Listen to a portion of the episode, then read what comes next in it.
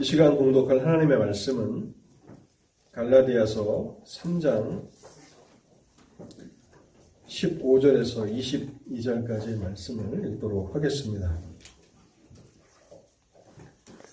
신약성경 갈라디아서 3장 15절에서 22절까지의 말씀 읽도록 하겠습니다.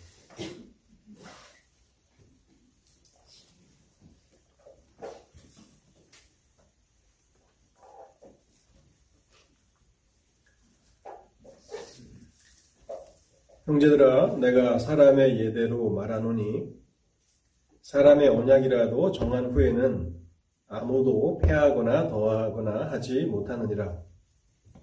이 약속들은 아브라함과 그 자손에게 말씀하신 것인데 여럿을 가리켜 그 자손들이라 하지 아니하시고 오직 한 사람을 가리켜 내 자손이라 하셨으니 곧 그리스도라. 내가 이것을 말하노니 하나님께서 미리 정하신 언약을 430년 후에 생긴 율법이 폐기하지 못하고 그 약속을 헛되게 하지 못하리라. 만일 그 유업이 율법에서 난 것이면 약속에서 난 것이 아니리라. 그러나 하나님의 약속으로 말미암아 아브라함에게 주신 것이라. 그런즉 율법은 무엇이냐? 범법함으로 더하여진 것이라. 천사들을 통하여 한 중보자의 손으로 베푸신 것인데 약속하신 자손이 오시기까지 있을 것이라. 그 중보자는 한편만 위한 자가 아니나 하나님은 한 분이시니라. 그러면 율법이 하나님의 약속들과 반대되는 것이냐? 결코 그럴 수 없느니라. 만일 능히 살게 하는 율법을 주셨더라면 의가 반드시 율법으로 말미암았으리라. 그러나 성경이 모든 것을 죄 아래 가두었으니 이는 예수 그리스도를 믿음으로 말미암는 약속을 믿는 자들에게 주려 함이라. 아멘. 하나님의 은혜를 구하며 먼저 잠시 기도하겠습니다. 자비로우신 하나님 아버지, 이 시간에도 우리들을 하나님의 말씀 앞에 모이게 하셨사오니 저희의 귀를 열어주시고 또 저희의 마음을 열어 주시옵소서. 성령의 조명하심을 저에게 허락하여 주시옵소서. 그래서 하나님의 진리의 말씀을 깨닫게 하옵소서. 또한 우리의 마음이 무감각한 가운데 있다면 성령 하나님 우리의 마음을 일깨워 주셔서 하나님의 말씀에 대한 갈급함과 사무함을 허락해 주시옵소서. 그래서 하나님의 말씀이 우리의 마음밭에 잘 심겨지게 하시고 하나님의 은혜 가운데 30배와 60배, 100배의 결실을 할 수 있도록 하나님 이 시간을 축복하여 주옵소서. 이 시간에도 단에선 부족한 종을 불쌍히 여겨 주옵소서. 하나님의 성령의 도우심이 없다면 이 진리를 온전히 증거할 수 없는 연약한 자인 것을 주께서 아시오니 이 시간에도 성령의 함께 하심을 통하여 성령의 능력으로 말씀이 선포되도록 역사하여 주시옵소서. 이 모든 말씀 우리 주님 예수 그리스도의 이름으로 기도하옵나이다. 아멘. 우리는 두 주 전에 갈라디아서 3장 앞단락에서 율법을 의지하는 자들은 어떻게 될 것인가를 생각해 보았습니다. 율법을 통해서 구원을 얻으려는 자들은 모두 다 실패하게 될 것이고 다 율법의 저주를 받게 될 것이라는 진리를 생각해 보았습니다. 왜 율법을 의지하는 자들은 다 실패할 수밖에 없습니까? 율법은 인간에게 완전한 순종을 요구하기 때문에 그렇습니다. 율법의 모든 조항을 항상 언제든지 지키는 자들만이 살 것이라고 율법은 선포합니다. 그래서 완전한 순종을 요구하는데 여기 실패한 사람들은 율법의 저주를 피할 수 없는 것입니다. 반면에 믿음을 의지하는 사람들은 어떻게 됩니까? 예수 그리스도를 믿는 사람들은 율법의 정죄에서 해방됩니다. 예수 그리스도께서 믿는 자들을 위하여, 우리를 위하여 율법의 저주를 대신 받으셨기 때문에 믿음을 의지하는 자들은 율법의 정죄에서 해방되고 하나님의 나라를 상속하게 될 것입니다. 우리가 살펴본 것이 바로 지난주에 이 부분이었고요. 오늘은 언약이라는 주제를 생각해 보려고 하는데요. 여러분 갈라디아서에서 구원에 대해서 복음에 대해서 여러 다양한 측면으로 설, 설명하고 있다는 것을 우리는 발견하게 됩니다. 갈라디아 1장에서 구원이 무엇인가, 복음이 무엇인가를 설명할 때에 은혜라는 말을 사용했습니다. 은혜. 구원은 하나님의 은혜입니다. 은혜라고 하는 것은 자격이나 조건을 따지지 않고 하나님이 원하시는 자들에게 베푸시는 그런 호의를 은혜라고 하죠. 구원은 바로 하나님의 은혜입니다. 그리고 갈라디아서가 이 구원에 대해서 복음에 대해서 설명하면서 두 번째로 우리에게 제시한 것은 구원은 믿음으로 의롭다 하심을 받는 것이라고 설명했습니다.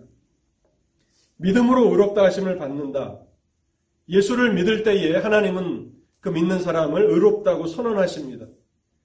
그런데 이 선언은 마지막 날 하나님께서 모든 사람들에게 어떤 사람들은 죄인이라고 선언하시고 어떤 사람은 의인이라고 선언하시는 그 마지막 최후의 선언을 심판을 하시는데 그 심판과 동일한 권위를 가지고 있는 선언인 것을 우리가 생각해 보았습니다.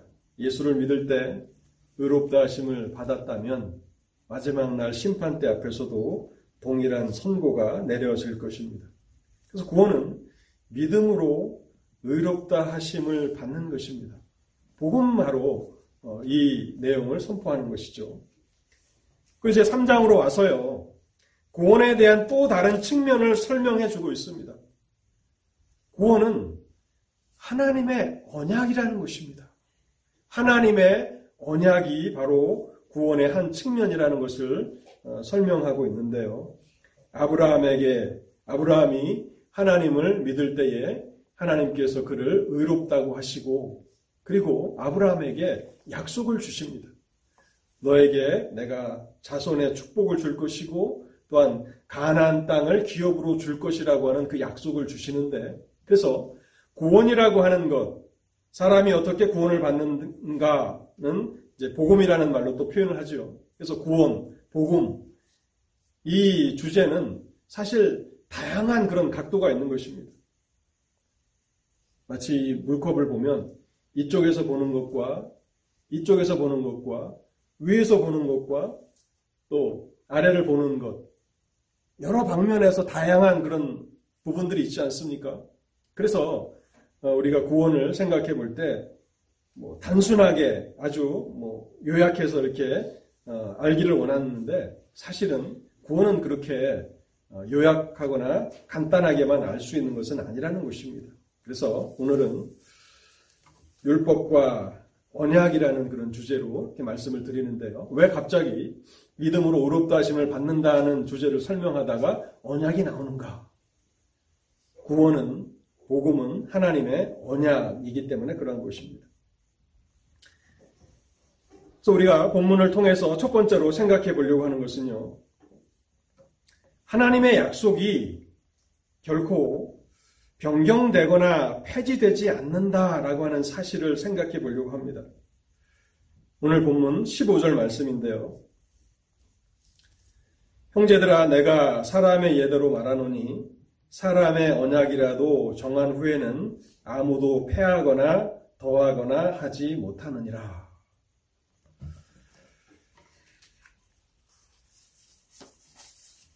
사람과 사이, 사람과 사람 사이에서 누가 무엇을 어떻게 할 것인가 서로 미리 정하는 행위를 우리는 약속이라고 하죠.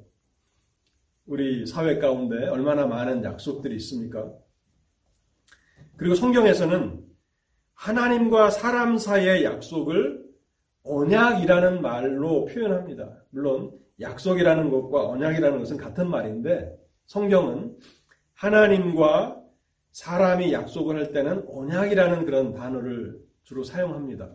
그래서 하나님의 언약이라는 것은 사실은 뭐 약속과 같은 말인데 오늘 본문에 보면 언약이라고 하는 이 헬라어 단어가 두 가지 뜻을 가지고 있습니다. 15절에 언약이라고 이렇게 우리 개혁 개정에 번역된 이 단어가 헬라 단어는 두 가지 뜻을 가지고 있는데 첫 번째는 언약, 약속이라는 뜻을 가지고 있습니다. 그래서 어, 개혁 성경이 그것을 따라서 언약, 약속이라고 이렇게 번역을 했는데 이 헬라어 단어는 또 다른 뜻을 가지고 있는데 그 두 번째 뜻은 무엇인가 하면 유언이라는 그런 뜻을 가지고 있습니다. 사람이 죽기 전에 이제 마지막으로 남기는 그 말을 유언이라고 하지 않습니까?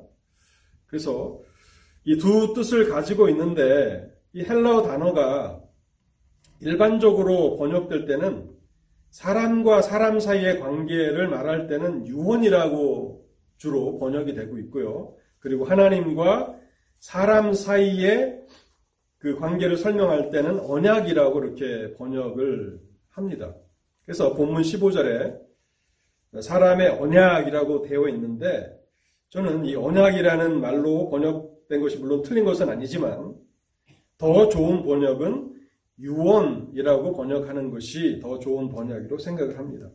그래서 15절은 사람의 유언을 다루는 것입니다. 사람의 유언이 확정된 이후에는 함부로 그 내용을 변경시킬 수 없다는 것이죠. 그것은 우리가 사회적인 통념상 또 사회적인 관습상 다 받아들이는 것이 아닙니까? 그래서 유언장에 자녀들에게 어떤 남기는 말도 있고 또 재산을 어떻게 처분할 것인지에 대한 어, 그런 내용들이 다 그 잘 요약해서 기록되어 있지 않습니까? 이 유언은 그 사람이 죽은 이후에는 그 내용을 변경할 수가 없는 거죠. 사람이 죽기 전에 남기는 이 유언도 그 사람이 죽은 이후에는 그 내용을 변경시킬 수 없다면 하나님과 사람이 맺은 언약은 얼마나 더 그러한가 하는 것입니다. 하나님이 사람과 언약을 맺으셨다면 그 언약이 중도에 변경되거나 취소될 수 있겠는가 하는 것입니다. 그것은 불가능하다라고 하는 것을 갈라디아서 3장 15절 이하가 말하고 있는 것입니다.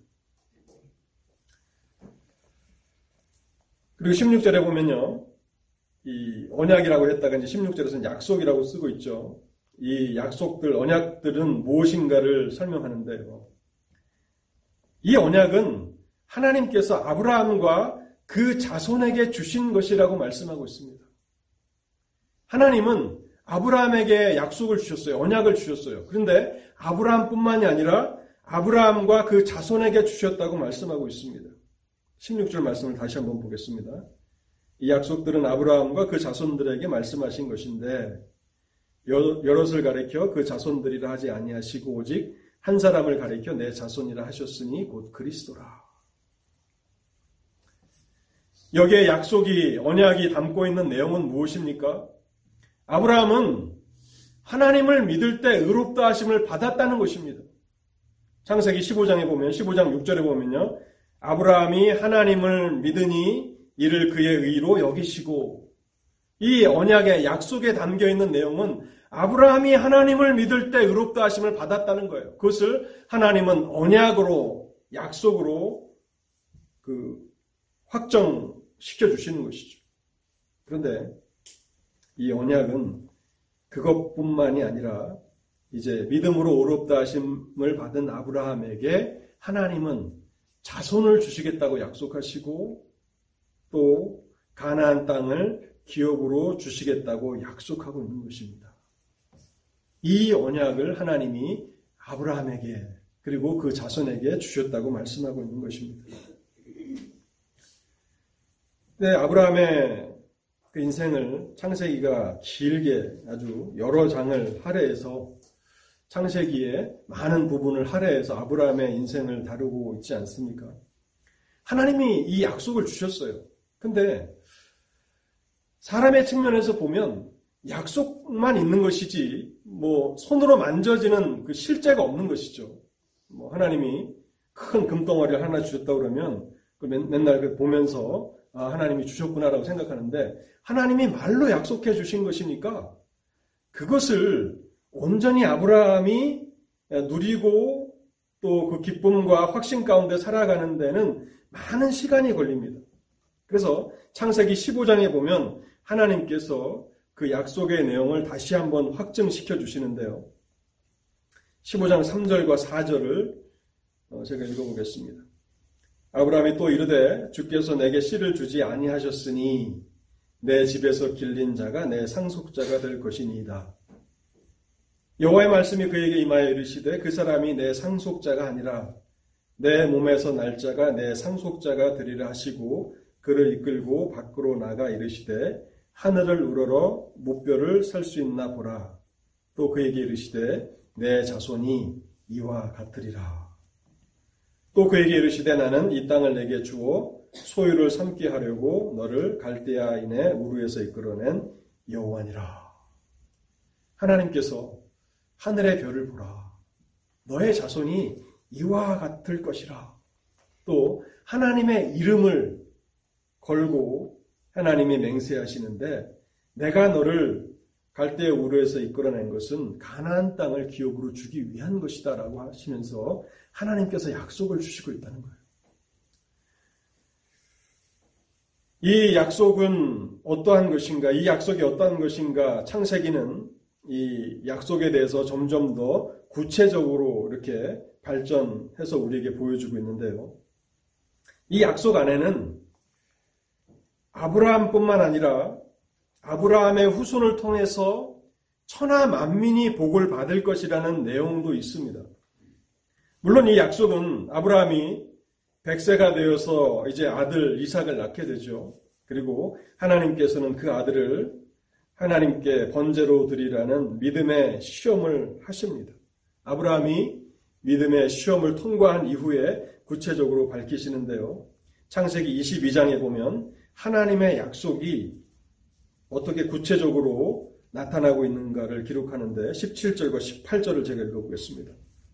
내가 내게 큰 복을 주고 내 씨가 크게 번성하여 하늘의 별과 같고 바닷가의 모래 같게 하리니 내 씨가 그 대적의 성문을 차지하리라.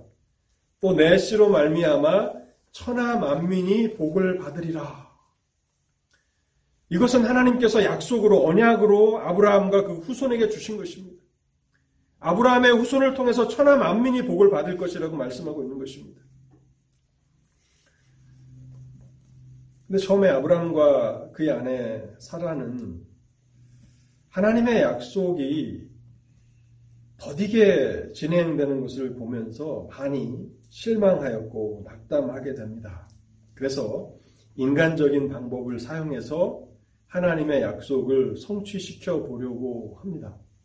그것이 이제 창세기에 기록되어 있는데 사라가 먼저 자신의 종 하가를 남편 아브라함에게 첩으로 줍니다. 그래서 첩을 통해서 하가를 통해서 아브라함이 자녀를 낳으면 하나님의 약속이 성취되지 않겠느냐라고 그렇게 제안을 했고 아브라함이 그것을 받아들이게 됩니다. 이렇게 해서 아브라함과 하갈 사이에 태어난 아들이 누굽니까? 이스마엘이죠. 근데 하나님이 창세기 17장에 보면요. 아브라함에게 나타나셔서 하나님의 약속은 그렇게 성취되는 것이 아니라고 말씀하십니다. 17장 18절과 19절인데요. 아브라함이 이에 하나님께 아뢰되 이스마엘이나 하나님 앞에 살기를 원하나이다.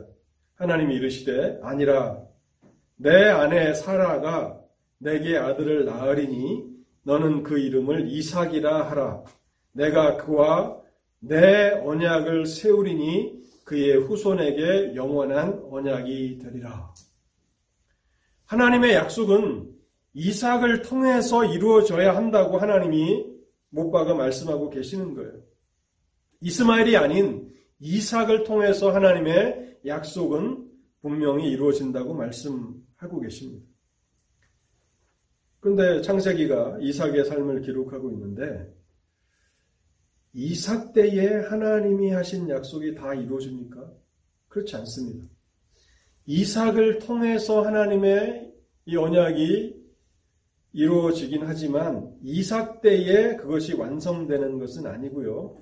이삭의 후손으로 오실 예수 그리스도 때에 그 모든 약속이 이루어지게 된다는 것입니다. 16절에 보면요. 이 약속들은 아브라함과 그 자손에게 말씀하신 것인데 여럿을 가리켜 그 자손들이라 하지 아니하시고 오직 한 사람을 가리켜 내 자손이라 하셨으니 곧 그리스도라. 하나님께서 그 약속이 어떻게 이루어지는지를 구체적으로 설명하시면서 아브라함과 그 자손들에게 이 약속을 주셨는데 이 약속의 궁극적인 성취는 아브라함과 이삭의 자손으로 오시는 그리스도 때에 완성된다고 말씀하고 계시는 것입니다. 여러분 그렇기 때문에 마태복음이 우리 주님 예수 그리스도의 사역을 설명하면서 마태, 마가, 누가, 요한 사복음서를 쓰고 있지 않습니까? 한 사람의 관점으로만 주님의 사역을 볼 수가 없기 때문에 여러 다양한 각도에서 주님의 사역을 기록하고 있는 것이 사복음서입니다. 그런데 마태복음 1장에 보면 예수 그리스도의 족보가 나오지 않습니까? 왜 마태는 예수 그리스도의 족보를 가장 첫 장에 소개하고 있는 것입니까? 바로 하나님께서 아브라함과 그 자손에게 하신 그 약속, 이삭을 통해서 그 약속을 성취시키실 것이라고 말씀하셨는데 아브라함과 이삭의 후손으로 오신 바로 예수 그리스도 이분 안에서 그리스도 안에서 하나님의 약속이 완성된다라고 하는 사실을 가장 먼저 선포하기를 원하는 것입니다. 아브라함과 그의 영적인 후손들이 모두 예수 그리스도를 믿음으로 아브라함과 동일한 복을 받게 됩니다. 자신의 행위로 율법을 지킴으로 의롭다 하심을 받는 것이 아니라 믿음으로 의롭다 하심을 받고 또한 하나님 나라를 기업으로 받게 되는 복을 받습니다. 그런데 이 약속이 어떻게 완성됩니까? 아브라함의 자손 또 이삭의 자손으로 오시는 예수 그리스도 안에서 완성된다는 것입니다. 우리가 두 주 전에 살펴보았던 것처럼 예수 그리스도께서 십자가에서 우리를 위하여 하나님의 저주를 받으심으로 하나님의 약속이 완성되는 것입니다. 그래서 구원을 우리가 이해할 때 구원이 하나님의 언약이다라고 하는 이 측면을 잘 이해하는 것이 우리에게 중요한 것인데요. 그래서 20절에 보면요.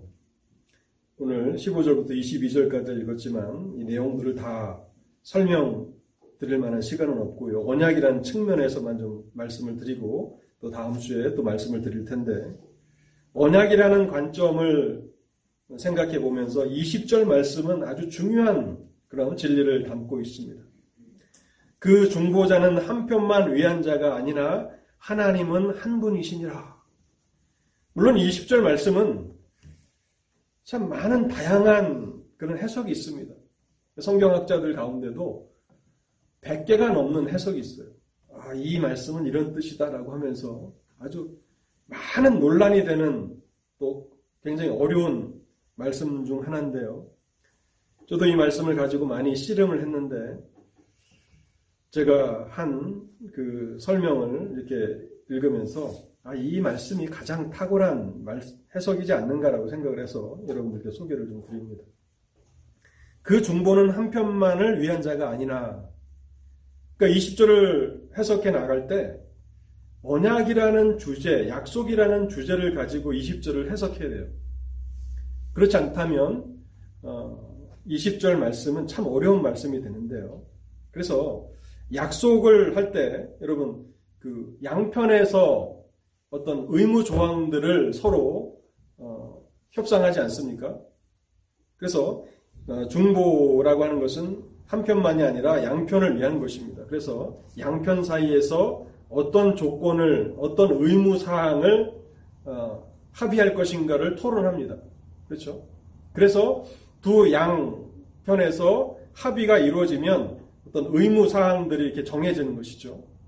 그뿐만 아니라 약속이라고 하는 것은 그 약속을 불이행하게 될 때, 약속을 깨뜨릴 때에 어떠한 벌, 어떠한 손해를 볼 것인가도 포함이 되어 있는 것이죠. 그래서 한쪽 편에서 약속을 다 정하는 것이 아니라 양편에서 서로 의무 사항과 또또 그것을 파기할 시에 손해에 대해서 합의를 할 때 약속이 이루어지는 것이죠. 그런 측면에서 중보는 한편만을 위한 자가 아니다. 약속은 한편만을 위한 것이 아니라는 것이죠. 양쪽에서 어, 서로 동의해야 한다는 것입니다. 그런데 20절 하반절 말씀을 보시면요. 하나님은 한 분이시니라. 그래서 뭐 하나님이 한 분이시다라고 하는 말이 뭐 어렵냐 해서 뭐 하나님은 유일하신 하나님이시다. 한 분 하나님이시다. 신명기에서 말하고 있는 그것이라고 설명을 한다면 저는 20절의 말씀을 잃어버린다고 생각합니다. 문맥을 따라서 하나님은 한 분이시니라. 하나님은 유일하신 분이시다. 그런 의미겠습니까? 갑자기 바울이 바울이 갈라디아서 쓰면서 그 진리를 증거해야 할 만한 어떤 이유를 우리는 찾을 수가 없습니다. 이것은 하나님의 언약을 설명하는 것이라고 해석하는 것이 합당한 해석인 것이라고 저는 확신합니다. 하나님의 약속은 양편 사이에서 동등하게 맺어진 약속이 아니라 하나님의 일방적인 약속이라는 그러한 의미를 담고 있는 것이 하나님은 한 분이시니라. 하나님의 약속은 한 편만의 약속이니라 라고 하는 그런 의미라는 것입니다. 그래서 의무를 이행하는 것은 양편이 다 의무를 이행해야 되는 것이죠. 그리고 책임과 형벌에 있어서도 양측이 다 그 책임과 또 형벌을 담당해야 합니다. 그런데 하나님의 약속에는 일방적인 약속이라는 것입니다. 하나님의 언약의 주권적인 성격을 강조하고 있는 것인데요. 이 약속을 누가 이룰 것인가? 이 의무를 누가 어, 이룰 것인가? 그것도 하나님이 하시는 것입니다. 하나님 한편만의 그런 의무 사항이 있는 것이죠. 아브라함이 이 약속을 위해서 무엇을 해야 할 것인가? 아브라함과 사라는 우리도 가만히 있지 말고 하나님의 약속을 성취시키기 위해서 무언가를 해야 되지 않겠습니까? 라고 생각하면서 사라가 자녀를 낳을 수 없으니까 첩 하가를 아브라함에게 들여서 하가를 통해서 이스마엘을 낳지 않습니까? 근데 그런 방식으로 하나님의 약속이 이루어지는 것이 아니라는 것입니다. 그 약속을 이루시는 분도 하나님이시고 또한 그 약속이 파기된다면 그 책임과 형벌을 담당하시는 분도 하나님이시다는 것입니다. 그래서 이 후자 책임과 형벌의 그런 측면만 창세기 15장이 말씀하고 있는데요. 창세기 15장 9절과 10절, 17절과 18절까지의 말씀을 제가 읽어보겠습니다. 여호와께서 그에게 이르시되 나를 위하여 3년 된 암소와 3년 된 암염소와 3년 된 순양과 산비둘기와 집비둘기 새끼를 가져올지니라. 아브라함이 그 모든 것을 가져다가 그 중간을 쪼개고 그 쪼갠 것을 마주 대하여 놓고 그 새는 쪼개지 아니하였으며 17절과 18절입니다. 해가 져서 어두울 때에 연기 나는 화로가 보이며 타는 횃불이 쪼갠 고기 사이로 지나더라. 그날에 여호와께서 아브라함과 더불어 언약을 세워 이르시되 내가 이 땅을 애굽 강에서부터 그 큰 강 유브라데까지 내 자손에게 주노라. 언약을 세우시는데 그 재물을 3년 된 재물들을 반으로 잘라서 왼편과 오른편에 놓게 하십니다. 마치 이 중간에 카펫이 있는 것처럼 재물을 반으로 잘라서 양편을 놓고 그 사이를 언약식을 체결한다면 아브라함도 지나야 하는 것이고 하나님도 같이 지나야 하는 것입니다.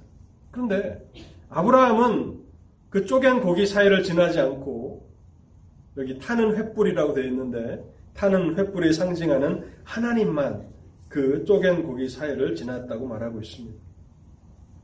여러분 이 의미가 무엇인지를 잘 알기 위해서는 예레미야 34장 18절과 20절 말씀을 읽어보시면 안 돼요. 쪼갠 고기 사이로 지나간 자들은 약속이 불이행된다면, 약속이 깨뜨려진다면 그들도 쪼개질 것이라고 말씀하고 있어요.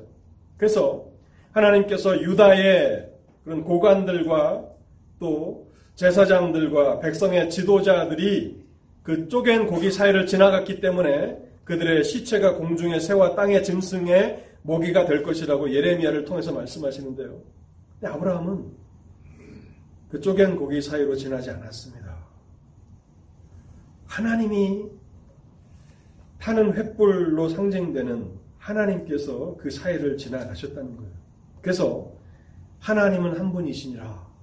하나님의 약속은 일방적인 하나님의 주권적인 약속이라고 말씀하는 것입니다. 이 언약적 행위가 담고 있는 의미는 무엇입니까? 하나님의 언약은 절대로 실패하거나 중도에 폐기될 수 없다는 것입니다. 하나님은 불멸하시는 하나님이십니다. 우리는 죽을 수밖에 없는 그런 존재지만 하나님은 죽지 아니하시는 불멸하시는 하나님이십니다. 불멸하시는 하나님께서 약속이 파기될 때에 재물들처럼 쪼개지셔야 하는데 죽으셔야 하는데 하나님은 죽으실 수 없는 분이십니다. 그래서 이 언약적 행위가 말씀하고 있는 것은 하나님의 언약은 실패하지 않는다. 취소되지 않는다. 폐기되지 않는다는 것입니다. 여러분 이것이 얼마나 큰 위로와 소망인지 아브라함은 잘 알지 못했습니다. 그래서 계속해서 방황했고 하나님 앞에서 하나님이 약속을 주셨지만 약속의 성취는 보지 못한다고 해서 불평하고 불만했습니다. 많은 시간이 걸려 했습니다. 그런데 이 말씀의 의미를 진정으로 깨닫게 되었을까요? 이삭을 낳고 나서 아브라함이 하나님의 믿음의 시험을 잘 통과하지 않습니까? 하나님께서 하늘의 묵별과 같이 많은 자손을 주시겠다고 말씀하시고 이삭 한 사람을 주셨는데 그 아들을 번제로 하나님 앞에 드리라고 했을 때 아브라함은 주저하지 않습니다. 왜요? 하나님의 약속이 무엇인가? 하나님의 약속이 얼마나 믿을만한가? 얼마나 확실한가? 얼마나 풍성한 위로와 소망이 되는가를 그가 조금씩 조금씩 깨닫기 시작한 것이고 그래서 이삭을 통해서 약속을 이루신다고 말씀하셨으니 이삭이 죽어서 죄가 된다 할지라도 하나님이 그 죽은 이삭을 다시 살리실 것이라. 그렇게 그는 확신했던 것이죠. 창세기 42장에 보면요. 야곱의 깨어진 가정의 모습이 나타납니다. 이 하나님의 약속이 아브라함에게 주신 약속이 이삭에게 이어지고 또 이삭의 아들 야곱에게 이어지지 않습니까? 창세기 42장에 보면 그 당시에 야곱의 가정의 형편을 보여주는데 야곱의 아들 가운데 요셉이 형들의 시기로 인해서 종으로 애굽에 팔려갑니다. 팔려간 지 20년이라고 하는 시간이 흘러갑니다. 17세의 그 소년이었던 요셉이 보디발의 집에서 약 10년 정도를 종살이를 했고 그 이후에 적어도 2년은 누명을 쓰고 감옥에서 어려운 시간을 보내야 했습니다. 그리고 요셉의 나이 30세 때에 비로소 감옥에서 풀려나와서 애구방 바로 앞에 서서 바로의 꿈을 해석하게 됩니다. 그리고 그는 바로 왕에게 인정을 받아서 애굽의 총리가 되죠. 그 이후에 7년 동안의 풍년이 있었고 그 풍년을 뒤이어서 7년의 흉년이 이어집니다. 요셉이 자신을 시기해서 애굽의 종으로 팔았던 형들을 만났던 것은 그 흉년이 시작된 지 두 번째 해에 그래서 정확히 말하면 17세에 팔렸다가 22년이 지난 이후에 이제 자신을 미워하고 시기했던 형들을 만나게 되는 거예요. 참 긴 시간이 흐르지 않았습니까? 22년이라는 시간은 얼마나 긴 시간입니까? 그가 아버지 야곱과 함께 17년을 살았는데 그 시간보다도 더 긴 시간을 요셉은 외로움 가운데 고난 가운데 그렇게 지냈습니다. 그리고 오랜 시간이 흘러서 형들을 만났는데요. 창세기 42장을 읽어보시면요. 아버지 야곱도 그렇고 형들도 별로 달라지지 않았습니다. 예전의 모습 그대로 그렇게 살아가고 있는 것을 보게 되는데 야곱은 예전에 요셉에게 채색 옷을 입히며 편애하지 않았습니까? 요셉을 편애한 것 때문에 형제 사이에 시기와 질투가 생기게 되었고 결국 형들이 요셉을 애굽으로 팔아버리자 한 것이 아닙니까? 그런데 여전히 많은 시간이 흘렀는데 요셉이 없어진 이후에는 야곱이 라헬이 낳은 다른 아들 베냐민을 편애하고 있었습니다. 형제 간의 그 시기와 갈등이 해결되지 않은 것이죠. 요셉만 없어지면 우리 형제들이 아버지의 사랑을 동일하게 받을 것이라고 생각했는데 요셉이 없어진 이후에 야곱은 여전히 베냐민을 편애하고 있는 것입니다. 그래서 양식을 사러 멀리 애굽으로 아들들을 보낼 때에도 베냐민을 보내지 않아요. 베냐민은 보낼 수 없다고 하고 자기 옆에 두고 다른 아들만 보냅니다. 인간적인 측면에서 본다면 아브라함에게 주었던 하나님의 약속을 이어받은 야곱의 가정이라고 보기 어렵습니다. 이 가정에 무슨 소망이 있으며 무슨 위로가 있는가? 아버지와 자식 사이에 또 형제와 형제 사이에 여전히 불신과 시기와 질투가 팽배한 모습을 보여주고 있습니다. 그렇다면 요셉이 22년이라고 하는 이 긴 시간을 낭비하고 허비한 것입니까? 우리는 그렇게 질문해 볼 수밖에 없는 것입니다. 그리고 아브라함에게 주신 복은 무엇입니까? 아브라함과 그 자손에게 그리고 그 자손을 통해서 천하 만민이 복을 받으리라고 하셨는데 그 약속이 어떻게 이 가정을 통해서 이루어지겠는가라고 우리는 의심의 눈초리로 야곱의 가정을 바라볼 수밖에 없다는 것입니다. 여러분 소망은 어디 있습니까? 이 야곱 가정에 흔들리지 않는 소망과 위로는 이 가정이 하나님의 언약 백성이라는 사실에 있는 것입니다. 깨어지고 서로 불신하고 있고 시기하고 있고 갈등하고 있지만 이 가정은 여전히 하나님의 언약 백성이라고 하는 그 사실에 소망이 있는 것입니다. 하나님 편에서 이 모든 일들을 이루어 나가시기 시작하실 것이고 그래서 창세기 42장에 보면 이제 요셉을 통해서 하나님께서 이 가정을 깨우치십니다. 그래서 하나님에 대한 인식이 싹 트게 됩니다. 하나님에 대한 두려움이 생기기 시작합니다. 그리고 형들은 자신 요셉이 하나님의 무서운 또 힘든 그 믿음의 시련을 통과한 것처럼 그 시련들을 통과해야 하는 것입니다. 깨어지고 갈라졌지만 여전히 이 가정이 하나님의 언약 백성이라는 사실을 우리는 잊어서는 안 된다는 것입니다.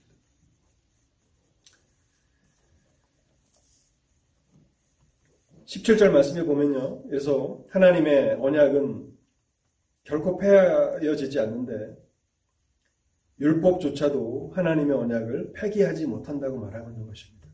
내가 이것을 말하노니 하나님께서 미리 정하신 언약을 430년 후에 생긴 율법이 폐기하지 못하고 그 약속을 헛되게 하지 못하리라.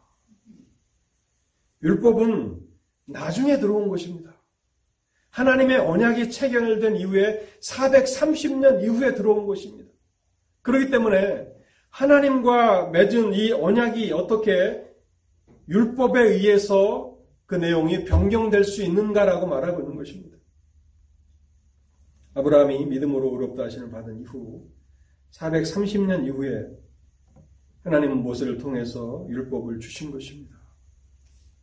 그래서 율법은 결코 하나님의 언약을 폐지하거나 변경시키지 못합니다. 근데 갈라디아서에 나온 율법주의자들은 어떻게 주장했습니까? 율법이 믿음보다 앞선다고 주장하지 않았습니까? 예수를 믿는 것은 지금 너희들이 주장하는 것이지만 율법은 얼마나 오래된 것이냐? 모세 때부터 있던 것이다. 그래서 예수를 믿는 것만으로 충분하지 못하고 그 이전부터 있었던 율법도 지켜야 한다라고 말하고 주장했던 것이죠. 그런데 이 율법주의자들의 주장은 다 틀린 것입니다. 믿음이 율법보다 앞섭니다. 그것도 430년이나 앞선 것입니다. 그래서 바울이 본문을 통해서 말하고 싶은 것은 무엇입니까? 하나님의 언약을 따라서 아브라함과 같이 믿음으로 의롭다 하심을 받아 하나님의 자녀가 된 자들에게 율법은 그 어떤 영향력도 미칠 수 없다는 것입니다. 결론의 말씀을 드리겠습니다. 오늘 갈라디아서 3장 말씀을 통해서 복음이 구원이 하나님의 언약이라고 하는 그 측면을 생각해 보았습니다. 여러분 이것은 구원을 이해하는 데 있어서 중요한 열쇠가 되는 것입니다. 복음을 구원을 간단하게 한두 마디로 정의해라. 그것은 불가능한 것입니다. 바울은 최, 최소한으로 가장 간략하게 이 갈라디아서를 통해서 복음이 무엇인지 구원이 무엇인지를 설명하고 있는 거예요. 근데 이것을 더 간략하게 더 요약해서 어, 말해 주기를 원한다라고 여러분들이 요구한다면 그것은 불가능한 것을 요구하는 것입니다. 복음의 이 풍성한 것들을 우리는 갈라디아서를 통해서 생각해 보아야 합니다. 하나님께서 이 언약을 통해서 예수 그리스도를 믿는 자들은 의롭다 하심을 받는다고 말씀하셨고 그리고 그리스도와 함께 하나님의 나라를 유업으로 받는다고 약속하셨습니다. 여러분 우리가 이것을 진, 정으로 믿는 사람들이라면 이 언약이 담고 있는 이 풍성함이 또 소망과 위로가 얼마나 큰 것인가를 우리가 실제로 맛보기까지 이 약속들을 생각하고 또 묵상하고 날마다 우리의 삶에 적용하며 살아가야 하는 것입니다. 그렇지 못하다면 아브라함이 한때 방황했던 것처럼 인간적인 수단과 방편들을 의지했던 것처럼 우리 또한 세상에서 그렇게 방황할 수밖에 없을 것입니다. 하나님께서 우리에게 주신 이 구원이 얼마나 놀라운 것인가. 그리고 그 어떤 것도 또 율법조차도 결코 그 내용을 병개시키거나 폐지시키지 못한다라고 하는 이 구원의 영원성을 여러분들 모두가 풍성함으로 체험하고 경험하실 수 있는 은혜가 있으시길 바랍니다. 같이 기도하겠습니다. 하나님 아버지, 오늘도 그리스도 안에서 베푸신 하나님의 구원이 어떠한 것인지를 함께 상고하게 하시니 감사합니다. 하나님, 참으로 이 구원은 하나님의 언약으로 인쳐진 것이라고 말씀하셨는데, 이 언약은 결코 중간에 변경될 수도 없고 깨뜨려질 수도 없는 하나님의 일방적인 약속이라는 사실을 생각해 보았습니다. 하나님, 우리도 너무 조급하여서 너무 또 인내하지 못해서 하나님의 약속을 가지고 있지만 여전히 불안해하고 또 만족하지 못하며 그렇게 살아갈까 두렵습니다. 하나님, 저에게 이 약속이 담고 있는 풍성함을 더 깊이 알도록 성령을 통해서 역사하여 주옵소서. 그래서 어둡고 캄캄한 날에도 하나님의 약속을 생각하며 위로를 얻게 하여 주옵시고 또 세상에 소망이 없는 이 세상 가운데 진정한 소망이 아브라함의 후손이시고 또 이삭의 후손으로 이 땅에 오신 그리스도께 있음을 우리가 담대함으로 선포할 수 있는 그런 믿음의 사람들이 되도록 오늘도 이 메시지를 사용하여 주시옵소서. 예수 그리스도의 이름으로 기도하옵나이다. 아멘.